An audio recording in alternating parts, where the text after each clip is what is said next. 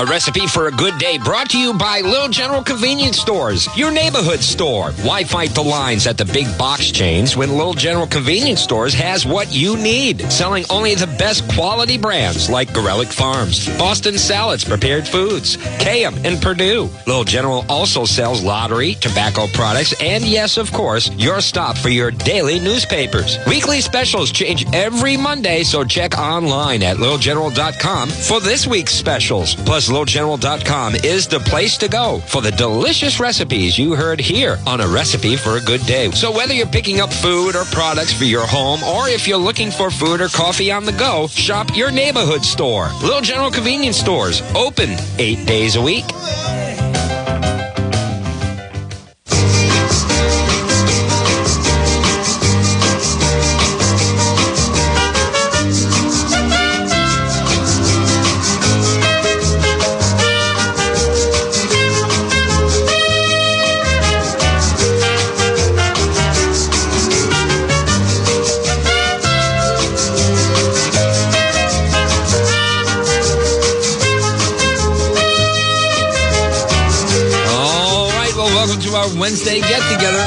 Recipe for a good day is here.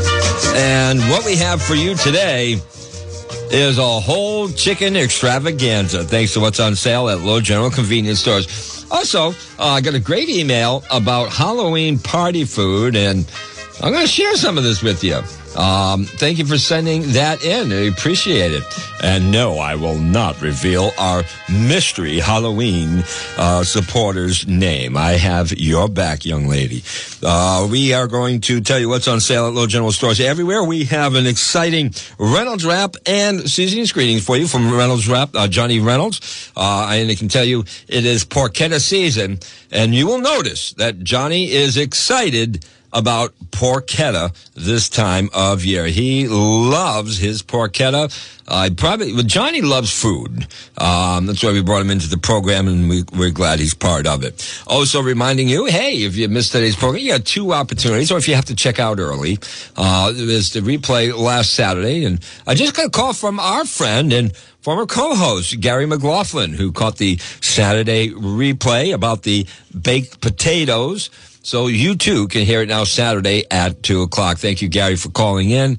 And um, miss your laugh, my friend. Miss your laugh. And of course, our weekly get together. So Gary McLaughlin says hello to the recipe for a good day audience. Uh, we have a great show today, so we're going to get to it quickly after we tell you what's on sale now through close of business at Low General Stores everywhere.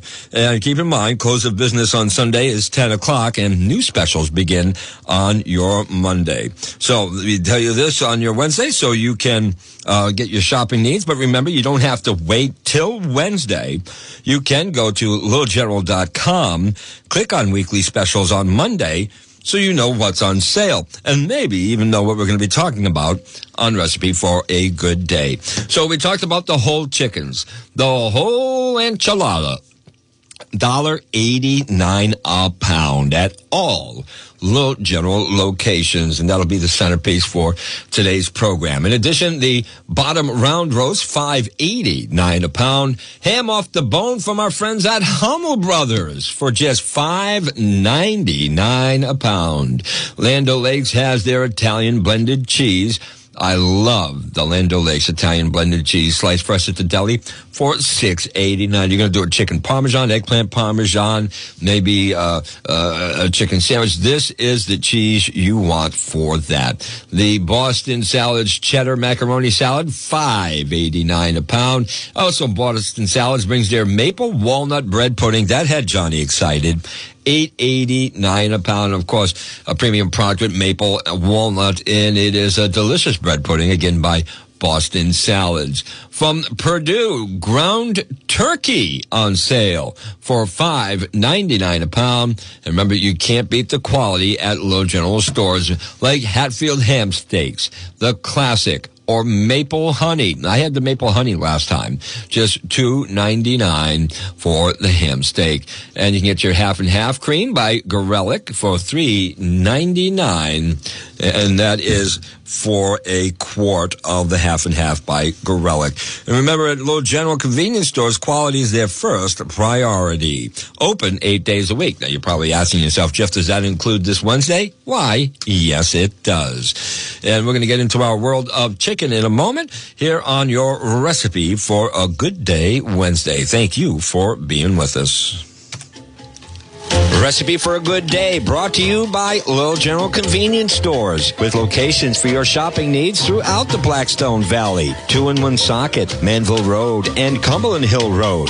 Great Road, North Smithfield, Chapel Street in Burrillville, and Central Avenue in Pawtucket. Always hot, always fresh coffee stations to get your day started. Grab and go meals perfectly prepared for you, whether it's for an easy lunch to get you through your workday or to make an easy, satisfying dinner to end your day. And of course, delicious deli items from top of the line lunch meats to top of the line steak and chicken products. Oh, and of course, always fresh ground hamburg. Stay up to date on each week's sale items by going online at littlegeneral.com. Your convenience store with more. Little General, where you always get a smile, a please, and a thank you. Open every day, including today. Proud sponsors of Recipe for a Good Day, Little General Convenience Stores.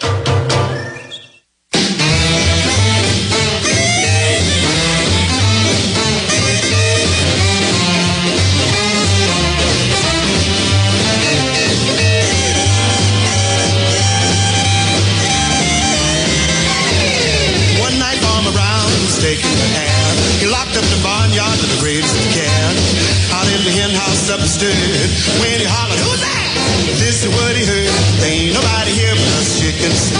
They ain't nobody here at all. So quiet yourself.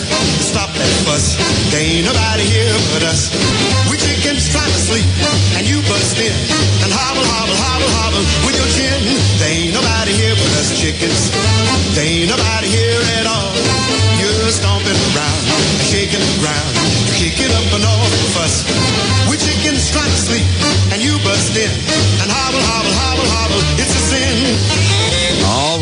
nobody here but us chickens. Chicken on sale. Whole chickens, a dollar eighty-nine a pound at Little General stores everywhere. So we're going to talk about cooking your whole chickens. We're going to give you some tips, tricks on uh, making sure that your whole chicken, regardless of the flavoring of the chicken, is perfect for you. And then a little later on in the program, we'll give you some options on the flavoring and side dishes to go with your whole chicken dinner. So we're going to get started as we have been as we still continue to tweak the format here on Recipe for a Good Day, of just talking about some general things to know about working with your chicken, mistakes people make as well, and how you can correct them or do things a little differently. We're going to start out talking about defrosting the chicken and how do you defrost your chicken? Do you perhaps put it on the counter to defrost? Do you run it underwater? Do you use the fridge? One of them is correct. Which one? Well, let's start talking first about the wrong methods. So, let's talk about putting your frozen chicken on the counter to defrost. First of all, keeping your chicken at room temperature even a few hours overnight. Well, that's when your hazardous bacteria begins to grow. It thrives. And cooking the chicken is not enough to be able to destroy the what they call microorganisms that can make you sick. So leaving your meat on the counter, leaving protein on the counter is a terrible, terrible idea and a terrible method because it can make you sick. And sometimes you say, well, you're going to cook it. Doesn't cooking kill the bacteria? And as we just covered, uh, no, it does not properly do that. Uh, running it underwater as well uh, does not solve that mixture. And, and, and God forbid warm water. Uh, what you're looking to do there is you're just going to spread and likely splash uh, the bacteria that can make you ill all over your kitchen sink and that sort of uh, uh, area, maybe your countertop. And you might wipe some of it, but you might not wipe it all. And you bring your next food product over, it gets contaminated. So you do not want to do the uh, swing either uh, for the uh, water. You don't want to have it uh, running underwater. You don't want it on the counter. How do you want it? In your refrigerator. That's how you want to deal with it. So you simply take it out of the freezer and put it in your refrigerator in its original wrapping.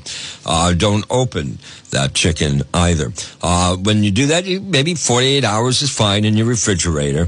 The question is, do you need to freeze it in the first place? Well, when you bring your chicken home, it all depends on how quickly you're going to cook it. If you're going to cook it within 48 hours, you can probably just put it in the fridge in its original wrapping until you're ready to cook it. As long as it's probably under 48 hours. Over that, you might as well freeze it and then go through the defrosting process. And again, in your refrigerator for roughly um, uh, 48 hours or so. Depends, of course, on the size of the chicken. Um, now, if the chicken is still frozen by the time you need it, well, then you, if it depends on your microwave, you, you do have some defrost options in your microwave that you might be able to get that uh, finished off. If you do not fit it into the microwave, you could place don't run it place it under running water but if you if you had to you could submerge it in cold water.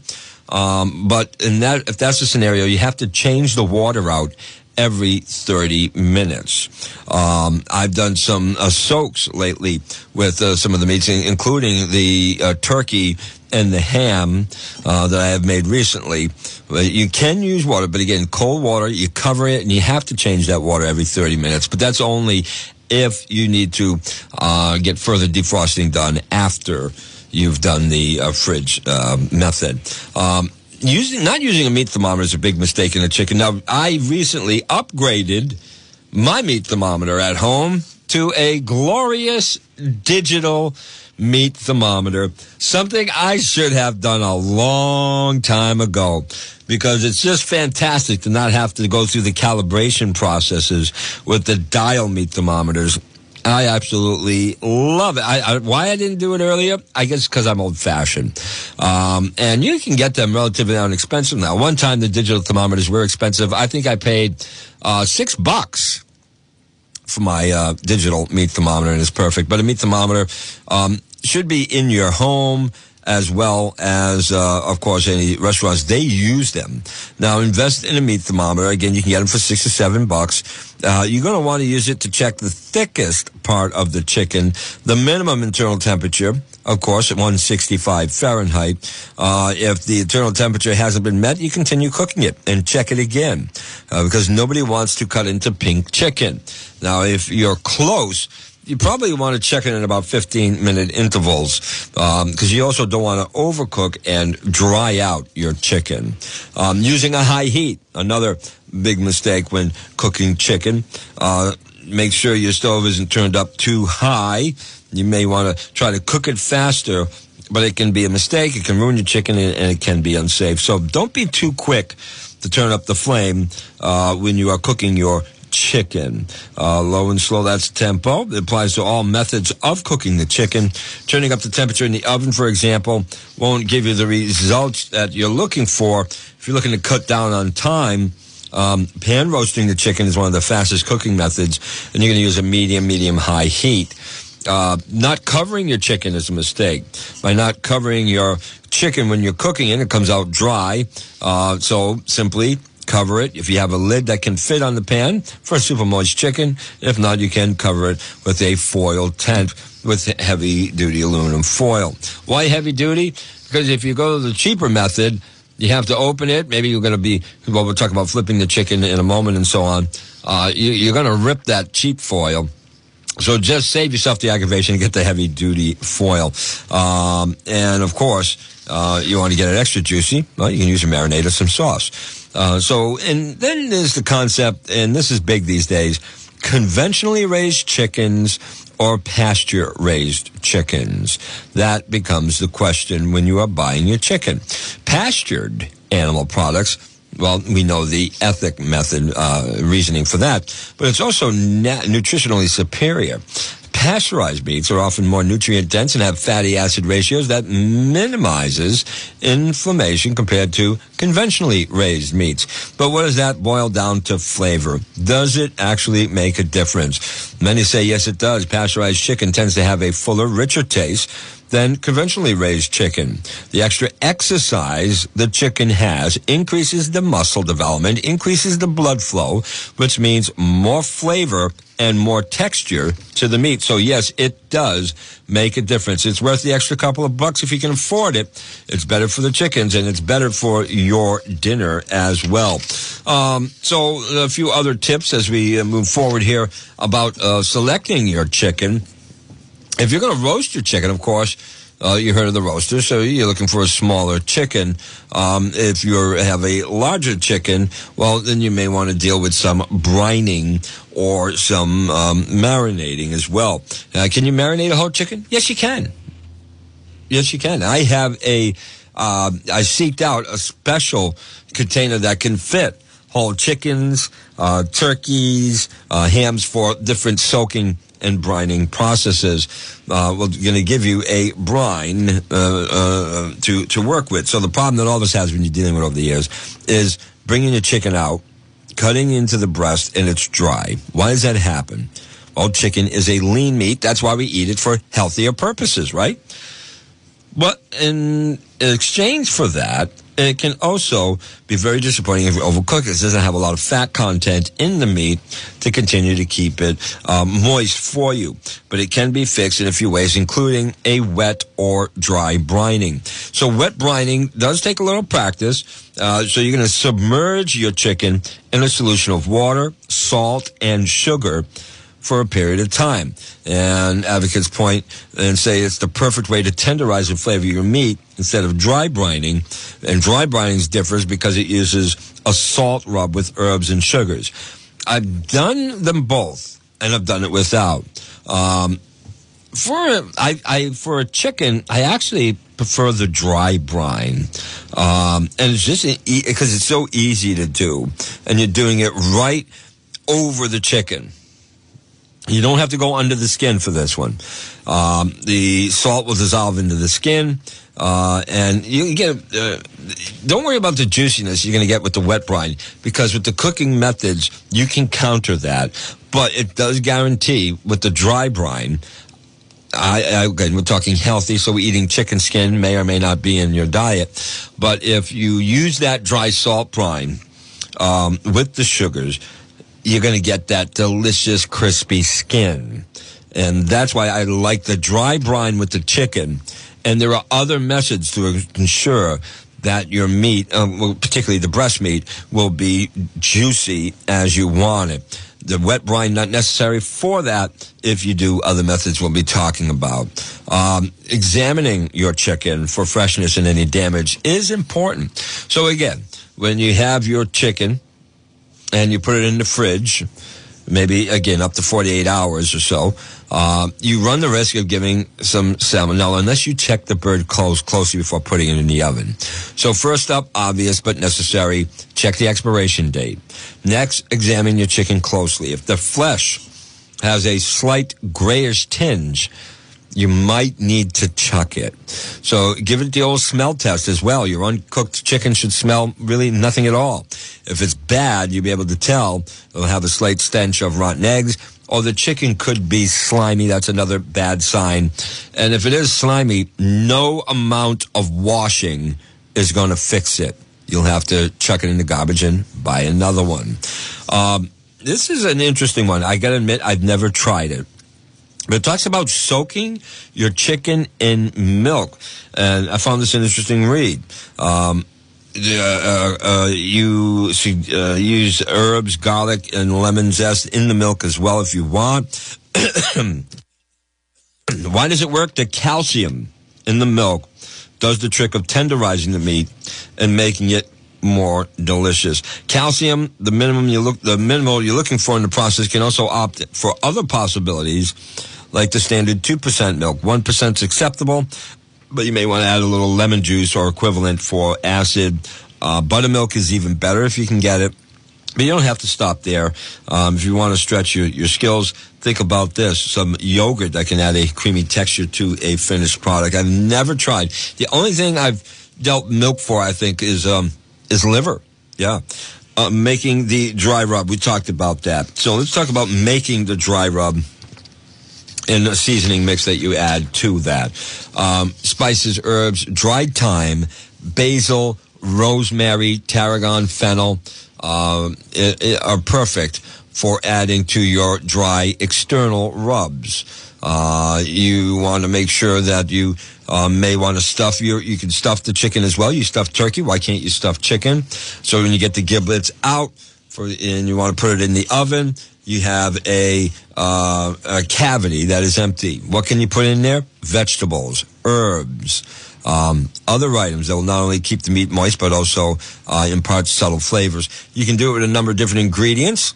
Um, when you really want to put a personal touch on your chicken, try stuffing whole peeled garlic cloves inside the chicken. Maybe some lemon wedges with that and onions.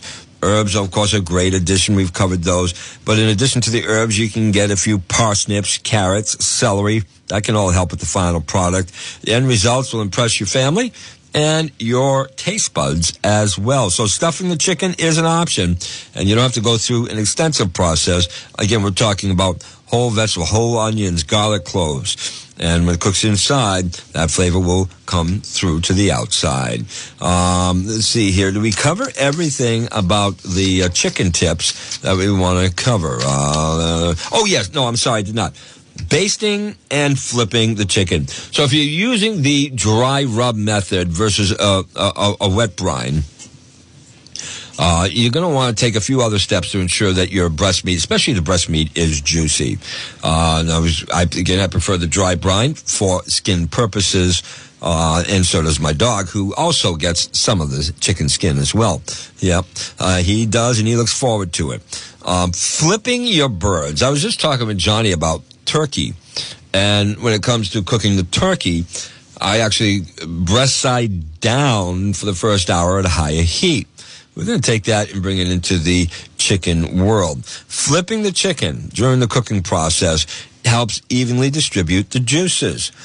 And uh, yeah, a lot of people don't do that step. If you've never tried it, give it a try, and I think you will uh, love it. Now, I start out breast side down through the beginning of the kitchen process.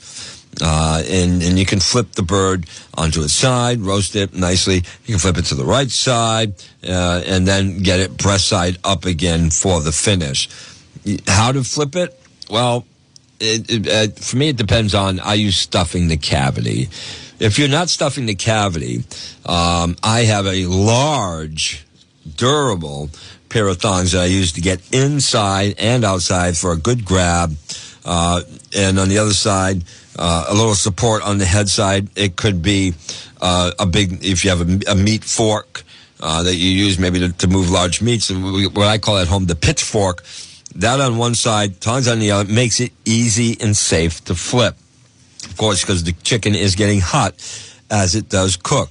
Um, you be careful. Uh, don't do it too too too quick. Um, I don't use metal tongs, by the way.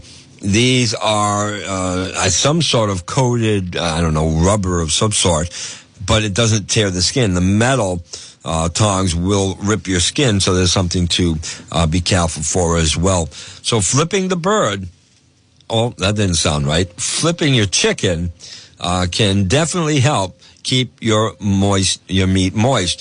I start breast side down. Uh, with the turkey, I just go uh, breast side down uh, to breast side up. With the chicken, you you may be able to actually get it on its side, but even flipping between breast side down, breast side up, that can make a big difference. And basting is another one that makes a big difference. It's in the oven. That doesn't mean you relax and watch a movie. You want a good piece of bird? Basting is just as important as any other thing on the list. So you're scooping up the liquid from the bottom of the pan, pouring it back on top, stops the bird from drying out, also helps with flavoring and coloring. Like the other steps, uh, opening the oven, always a problem. You don't want to do it too often. Why? Temperature fluctuations when roasting. So you can use a baster just pull the juice up the tube, squirt it right there on the chicken. You can use a basting brush. Um, I do the uh, the baster early, but I do brush at the end as well. Uh, if it seems like work, well, you don't want a dry chicken. Of course, it's a little bit of work. What are you using to um, in your pan? Maybe some butter, herbs, wine, oil. But you want to keep your chicken moist. Take the time and do a little basting. Now, how often are you basting? You can baste it every 30 minutes. Um, and then baste it again. And the final process, you're going to give it uh, a good 15, 20 minutes without a cover in order to crisp the chicken. So you can baste it once before and then, yes, even just as it comes out of the oven, I give it one last baste while it sits for the last and final step, which is, of course, letting your chicken rest. That may be the hardest thing because now your kitchen smells delicious like, like chicken. You're hungry. You're looking at it. You want to cut it. You want to eat it. You want to get it on the table. Everybody wants it. What do you do? Nothing. Let the chicken rest. Redistribute those juices throughout the chicken. Um, and if you cut it too soon, the juices will end up all over the cutting table, on your clothes, on the knife, and it will not end up on the chicken. Uh, now, to let it cool down slowly, maybe you want to keep it in the oven at a low, low, low, low set if you have it, like 150 degrees, and you'll still get that skin. But if not, you'll have to wait about 10 to 20 minutes, depending on the size of your chicken, before you can cut it and dig into it. So take that time and let it sit. One other method, and I have not tried this either, is roasting your chicken over bread. Now, of course, we've all had vegetables roast underneath the chicken. You can argue that that's a perfect complement. But another possible side dish, make the fat drippings drip down from the bird as it cooks using homemade croutons, a better way to repurpose day old bread than just uh, putting it out there for the birds. So it's a simple uh, method. It allows the bread to gain flavor, whether the herbs or spice mixture that you use in the chicken drip down through the bird and onto maybe some homemade croutons. You have a nice tasty side dish and you can use those croutons maybe with some soup or some Caesar salad. So it's just a matter of furthering your chicken flavor while you've gone through the cooking process. So brine, dry or wet, the choice is yours. Um, proper defrostation of your chicken is crucial. Letting the bird rest, basting, all general tips, no matter how you make your chicken for seasoning, can make a moist dinner for you. We do have some specific recipes for chicken coming up in a little bit, but right now it's another edition. That Reynolds wrap I hear, Betty? You betcha, Pat. Reynolds wrap makes this whole cooking and cleanup thing so easy. Reynolds wrap makes good food better. The great thing about Reynolds wrap is it's the one wrap you can depend on. Just a little Reynolds wrap can do more for a woman than any other wrap. You know, I've been waiting for this presentation date for months. Ever since our attention began to focus on all fall type food concerns, my fellow gastronomes. The past few weeks have been a divine preparation for today's anticipated segment on pumpkins. Oh, fear not, my kitchen crusaders. Not the uber ubiquitous pumpkin spice flavored everything. You know, from pumpkin spice lattes to donuts to pumpkin spice chewing gum. Yeah, that actually is a thing. Breakfast cereals and bread puddings. Although that last one is a delightful concoction, I would most certainly make an exception for. I mean how food science applies to that luscious gourd that people enjoy nationwide. Native to North America, that is Mexico and the southern United States, Pumpkins are one of the oldest domesticated plants, having been used as early as 7000 to 5500 BC. Today, pumpkins are used as food as well as for aesthetic and decoration purposes. By the way, my co-host for this segment is my Irish friend, Jack O'Lantern. Pumpkin seeds are also a great source of nutrients as well as a wonderful snack. Overall, there are 100 plus varieties of pumpkins that are grown in the world in various sizes, colors, flavors, and shapes. Pumpkins are plentiful in today's marketplace, and depending on what you plan on using it for, you can contact your local farmer or higher end market for your bounty. Botanists define squash, and pumpkins are squash, as a fruit because they contain internal seeds. Squash also develops from flowers known as squash blossoms. They feature thick skins and fleshy meat inside, just like melons. When you open a squash variety, like a pumpkin, it's filled with seeds and stringy flesh. Hence, when you prepare or eat squash, you're cooking or eating fruit. Squash varieties are members of a group of fruits that pose as vegetables like tomatoes and avocados. Other consider squashes are vegetables due to its culinary use, but I'm then reminded of pumpkin pie, pumpkin custard pudding, ice cream, and other desserts. Some varieties that are excellent for dessert include a gooseneck squash, a baby Pam pumpkin, which is great for pies, jams, and, and it's an all-purpose item. Hubbard squash is a knobby-looking pale gray blue pumpkin that's easy to prepare and use for pies, cakes, and other sweetness. Now, I know our segment is uh, just about over, but we'll have a lot more time to talk about pumpkins later, how to choose them, use them, and consume them in the weeks ahead. But for now, for Recipe for a Good Day, sponsored by Little General Stores, I'm Johnny Reynolds, and that's a wrap. Reynolds Wrap. Wouldn't you hate to be without it?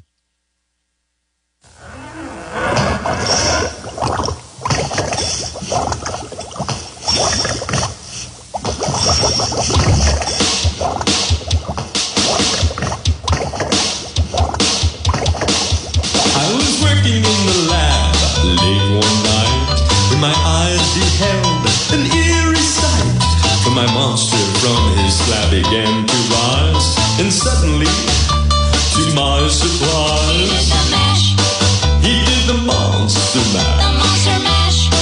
It was a graveyard smash. He did the mash. It caught on in a flash. He did the mash. He did the monster mash from my laboratory in the castle leads to the master bedroom where the vampires feast. The ghouls all came humble abodes to catch a jolt from my electrode.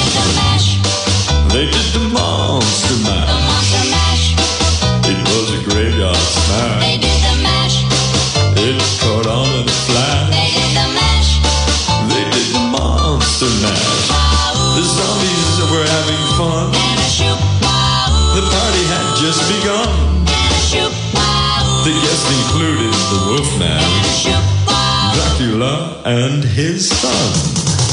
The scene was rocking, oh, they were digging the sound. I got unchained, backed by his baying hound.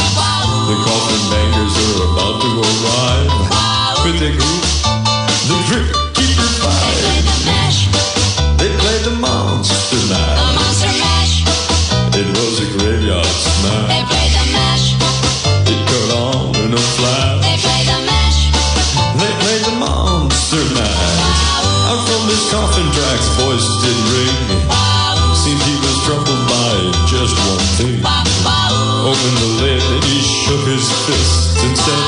Whatever happened to my Transylvania twist?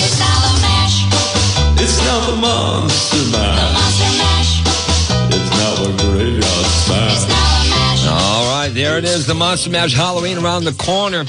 And uh, if you're looking for some Halloween treats, I have a nice email from a listener that uh, shares some uh, little things that you can do.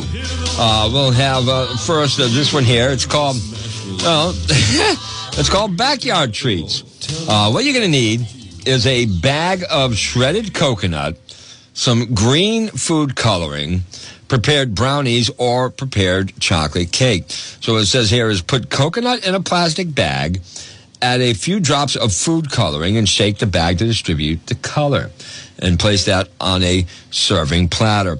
And then with a buttered glove hand, you can squeeze a small handful of brownie or cake into an oblong shake and randomly place it on top of the green coconut and enjoy the howls. And who doesn't love brownies? Uh, another one here, it's called Littered Treats. You have graham cracker crumbs, unwrapped Tootsie Roll candies, and you'll need the bottom of a cardboard gift box. Place the crumbs on the bottom of a plastic lined cardboard box. Place several Tootsie Roll candles on a paper plate. Microwave it for a few seconds. Really? Interesting. And then immediately take the candies off the paper plate, stretch the candy out. Oh, so it becomes elas- elastic. Uh, and arrange them on the graham cracker crumbs. Kids don't mind eating this at all. And uh, from a human, it says here a bag of, uh, it's called, now hear this, I guess, a bag of miniature marshmallows, a small amount of peanut butter softened in the microwave, apples cut in half. Apples and peanut butter is terrific together. Uh, lollipop sticks. Place the apple cut side down on a plate.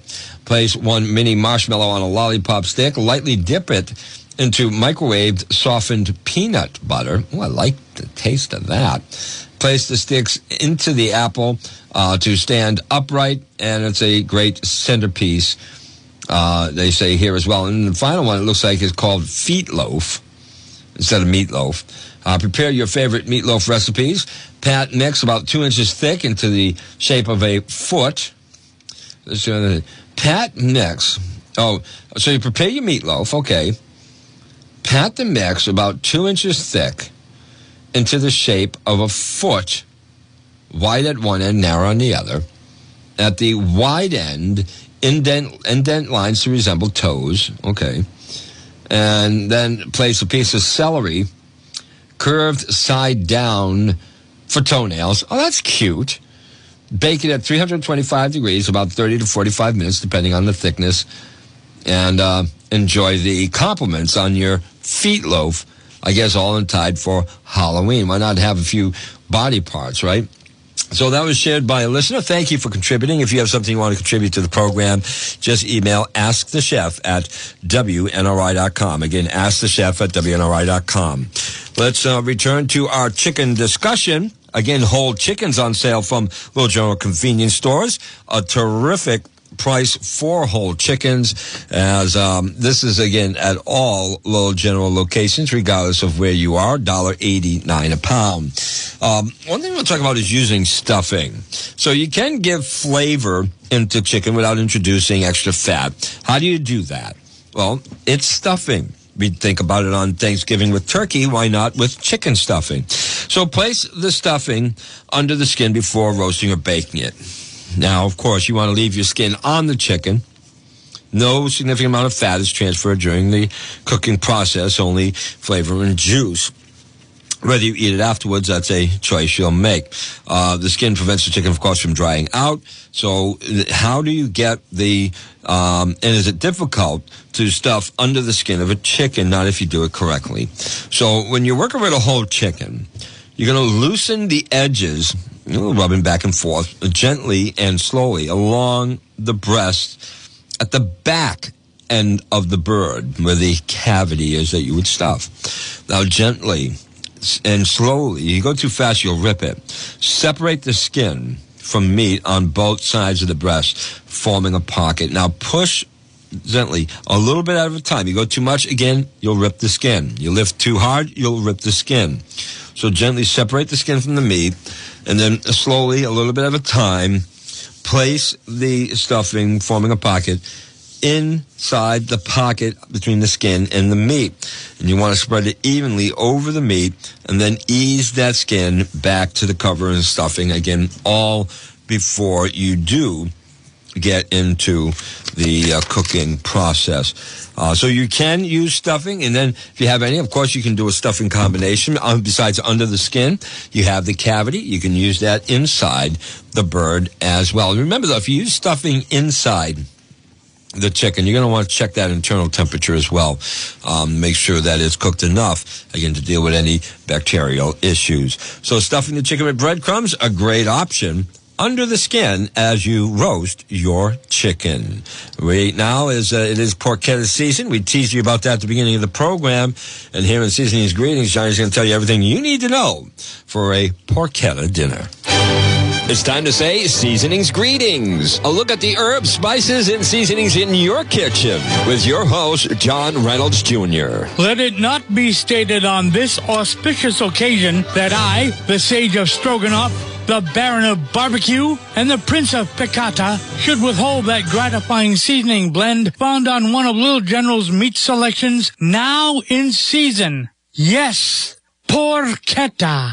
We have entered that hallowed time of year to find certain dishes, ingredients, food magazines, and TV shows galore that feature awesome autumn cuisine. Now this is the time of year when I, along with millions of other former professional cooks, turn home cooks just because we like to cook, savor the flavor of the season. You know, I was reminded by Jeff just yesterday that porchetta season is upon us. And in recent weeks, I have discovered a now formerly hidden secret of Little General's chief gastronome, Keith, at the Cumberland Hill Road store. And, uh, well, I did ask him nicely for this list and he wrote it out for me. So who am I to complain? Anyway, when you approach the meat display, you'll find an impressive array of selections to please any palate. Now then, porchetta. Porchetta was developed in Italy in 1919. In it, a young pig was slaughtered and its meat was stuffed with wild fennel, garlic, herbs, and white wine. Popular versions in today's America butcher a pork belly, heavily salt it, and stuff it with a mixture of herbs and spices that enhance any cut of pork. Keith is a marvelous guy who really enjoys preparing Little General's recipes, and it shows. Now, here's his list of pork and herbs that you can enjoy today. Parsley, basil, granular onion, rosemary, fennel seed, Italian seasoning, crushed red pepper flakes, black pepper, fresh crushed garlic, and a little good quality salt. Each of these will eventually find its way in this segment in future weeks, but for now, let's concentrate on the issue at hand. This entire list of spices and herbs are wonderful for any pork cut as they would be individually. Rosemary has an earthy flavor that is reminiscent of pine and is also great on poultry and potatoes. However, have you noticed the other blend inside this porchetta blend? Italian seasoning. This is comprised of basil, oregano, rosemary, garlic powder, sage, marjoram, coriander, and thyme. Whoo! That's a spicy porchetta. Now, I've enjoyed Little General porchetta a few times, and I think you would too. We'll get back to this porky perfection next month when the other segment, Reynolds Wrap, has a series on comfort foods. But for now, let's get back to more Recipe for a Good Day. I'm Johnny Reynolds. Greetings, culture lovers. I, the great Gonzo, with my PPP Orchestra, that's Pitch Perfect Poultry, will now present to you a little something we like to call Free Range Strauss. Are you ready, girls? One, two, three, two, two, three. Camilla! Bark, bark, bark, bark. Bark, bark, bark. Ah, yes, the singing chickens will have you singing at your dinner table. And what a singing chicken dinner recipe we have for you is we're going to talk about a pecan rice dressing for your roasted chicken. Uh, we're going to go over the ingredients first that you'll need on this recipe. Uh, you're going to need uh, three shallots or scallions. You're going to mince them. You're going to need a quarter cup of chopped fresh basil, three cloves of garlic minced, one teaspoon of olive oil, three quarter teaspoon of salt, a quarter teaspoon of dried sage, three and a half pound whole chicken minimum uh, for the recipe. Uh, but, you know, I always say cook as much as you can if you're going through the process. Why? Because I love leftovers. Two tablespoons of fresh lemon juice, one large onion diced, one carrot finely chopped, two cups thinly sliced mushrooms, one cup of long grain rice, four teaspoons of chopped pecans, and two cups of reduced sodium sodium chicken broth uh, divided in a quarter cup of flour. Now, it may seem uh, auspicious on that long recipe uh, ingredient list, but it's not. Just a few easy steps. One, preheat your oven to 375. In a small bowl, combine the shallots, two tablespoons of the basil, one third of the garlic, oil, the half teaspoon of salt, and sage. Sprinkle the chicken cavity with the lemon juice, and then with your fingers, again, we're going to carefully loosen that skin from the breast, leaving it intact, and then spread that shallot mixture under the skin, like we were talking about with the breadcrumbs a few moments ago. And then you can tie together the legs with some string, trussing it, and place the chicken breast side down on a rack in a small roasting pan for about 30 minutes or so. And then you're going to turn the chicken breast side up. Continue cooking to roast, basting it occasionally with the pan juices for about 30 minutes longer, or depending on how large your chicken is, until that chicken is cooked through. Meanwhile, while that cooking process is happening, in a separate medium flame proof casserole dish, combine the onion, the carrots, the remaining garlic in a quarter cup of water. Cook it over medium heat for five minutes. Add the mushrooms. Cook it for five minutes more. Cooking uh, while you stir in the rice and those pecans. And one about one and a third cups, uh, two, one excuse me, one and three quarter cups of water and the remaining two tablespoons of basil, uh, as well as the remaining a quarter teaspoon of salt. And then cover it, put it in the oven with the chicken. You're going to bake that for about 30 minutes. You can do it in one of the cooking cycles, cover it all at once, uh, and you're going to cook it. That rice should come out tender. Then place the chicken on a platter, pour out the fat from the pan, add the broth to the pan, bring it back to a boil, and then stirring to loosen up any brown bits that end up on the pan. Those brown bits mean flavor. Whisk in the flour until it's smooth and cooked. Then whisk it until it's thickened. That should be about three to five minutes. Then you can serve the chicken with the dressings and the gravy. And of course, you want to remove the chicken from the skin before eating if you want it a little healthier. That roasted pecan rice dressing will surely impress your family or your friends, depending on who's coming over to dine. Lemon and chicken go well, so let's talk about a lemon chicken with roasted potatoes and garlic. Again, you're going to need about a pound of small red potatoes. Uh, here's the ingredient list six cloves of garlic, two unpeeled, four of them peeled. Four sprigs of fresh thyme or one teaspoon of dried thyme if you have the time two sprigs of fresh rosemary or three quarter teaspoon of dried rosemary, three quarter teaspoon of salt, a half teaspoon of freshly ground black pepper, one teaspoon of olive oil, three and a half pound minimum again of whole uh, chickens. We're going to use a bay leaf on this one, as well as two lemons, one pierced several times with a fork, the other thinly sliced. Here's your method. Preheat your oven again to 375 you get your medium baking pan. Combine the potatoes, two unpeeled garlic cloves, two sprigs of thyme, uh, or one half teaspoon of dried uh, that one sprig of rosemary or the half teaspoon of dried, uh, the quarter teaspoon of salt, and the quarter teaspoon of pepper. And drizzle the potatoes with oil and just give it a toss to combine to make sure they are coated.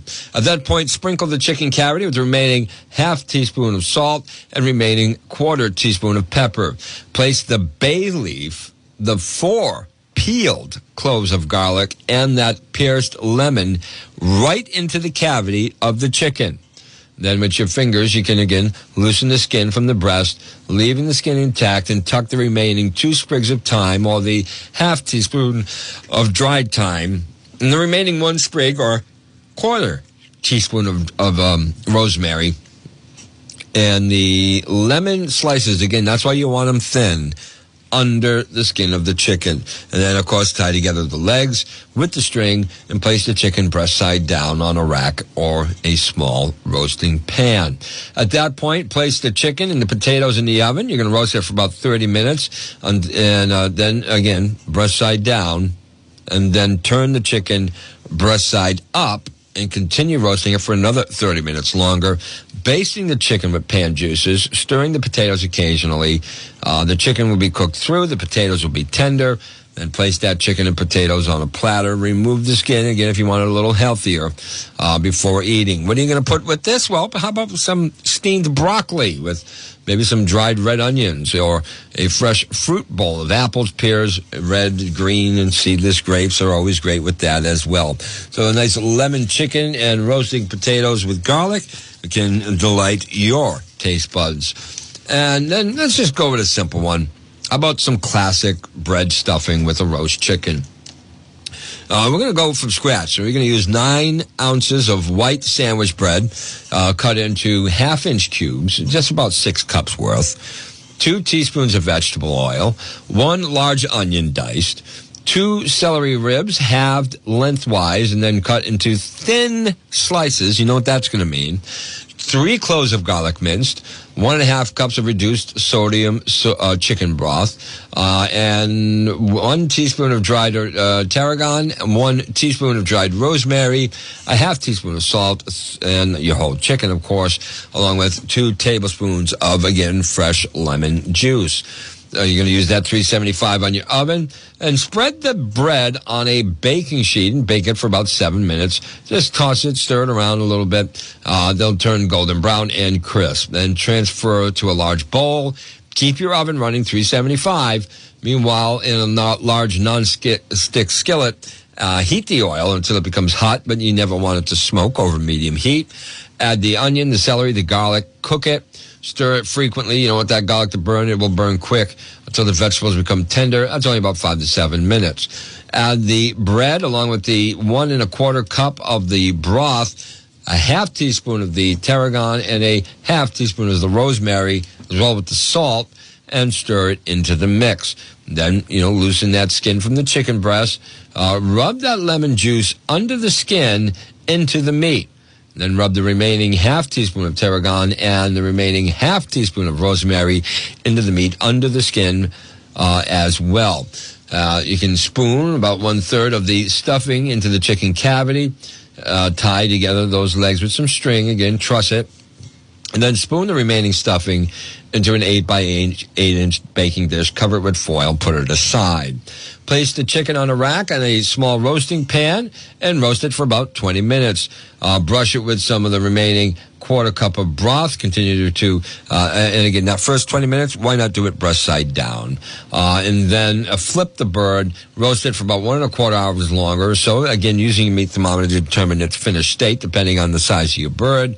This one's going to take some basting. So you're going to baste about every 15, 20 minutes with the broth until the chicken is cooked through. You just want to be quick with that door open in and out.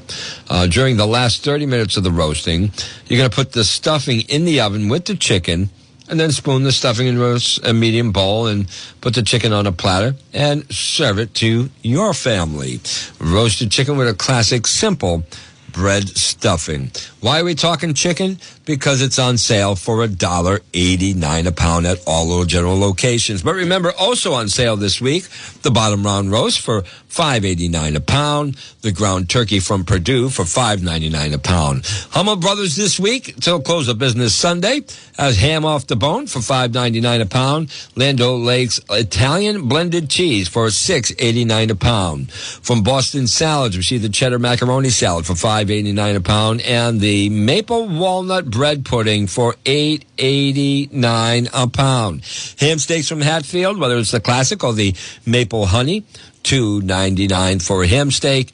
All part of the sale items available awaiting you at Little General convenience stores right now, again through close of business Sunday. And if you miss any of today's program, remember you can hear it on its replay format on Saturday at 2 p.m. If you have something you want to share with the program, just email askthechef at WNRI.com. That's askthechef at WNRI.com. Meanwhile, we're going to say bon appetit. Till next time, happy dining, everybody.